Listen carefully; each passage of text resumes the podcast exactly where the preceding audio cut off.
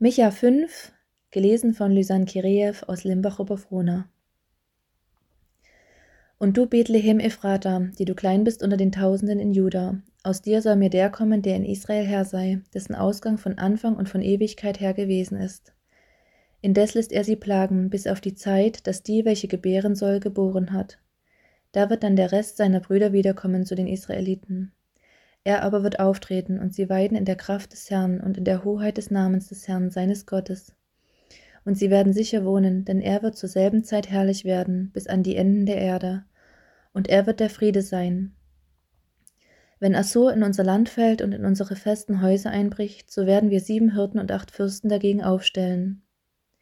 Sie werden das Land Assur mit dem Schwert weiden und das Land Nimrods mit ihren bloßen Waffen.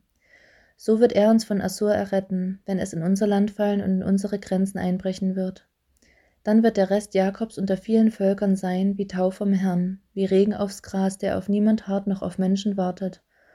Und der Rest Jakobs wird unter den Nationen inmitten vieler Völker sein, wie ein Löwe unter den Tieren im Walde, wie ein junger Löwe unter einer Herde Schafe, dem niemand wehren kann, wenn er einbricht, zertritt und zerreißt.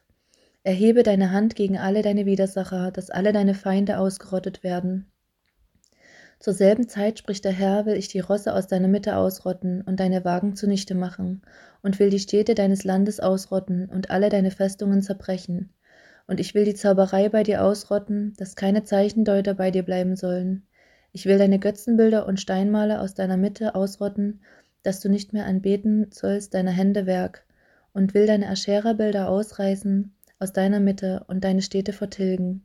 Und ich will mit Grimm und Zorn Vergeltung üben an den Völkern, die nicht gehorcht haben.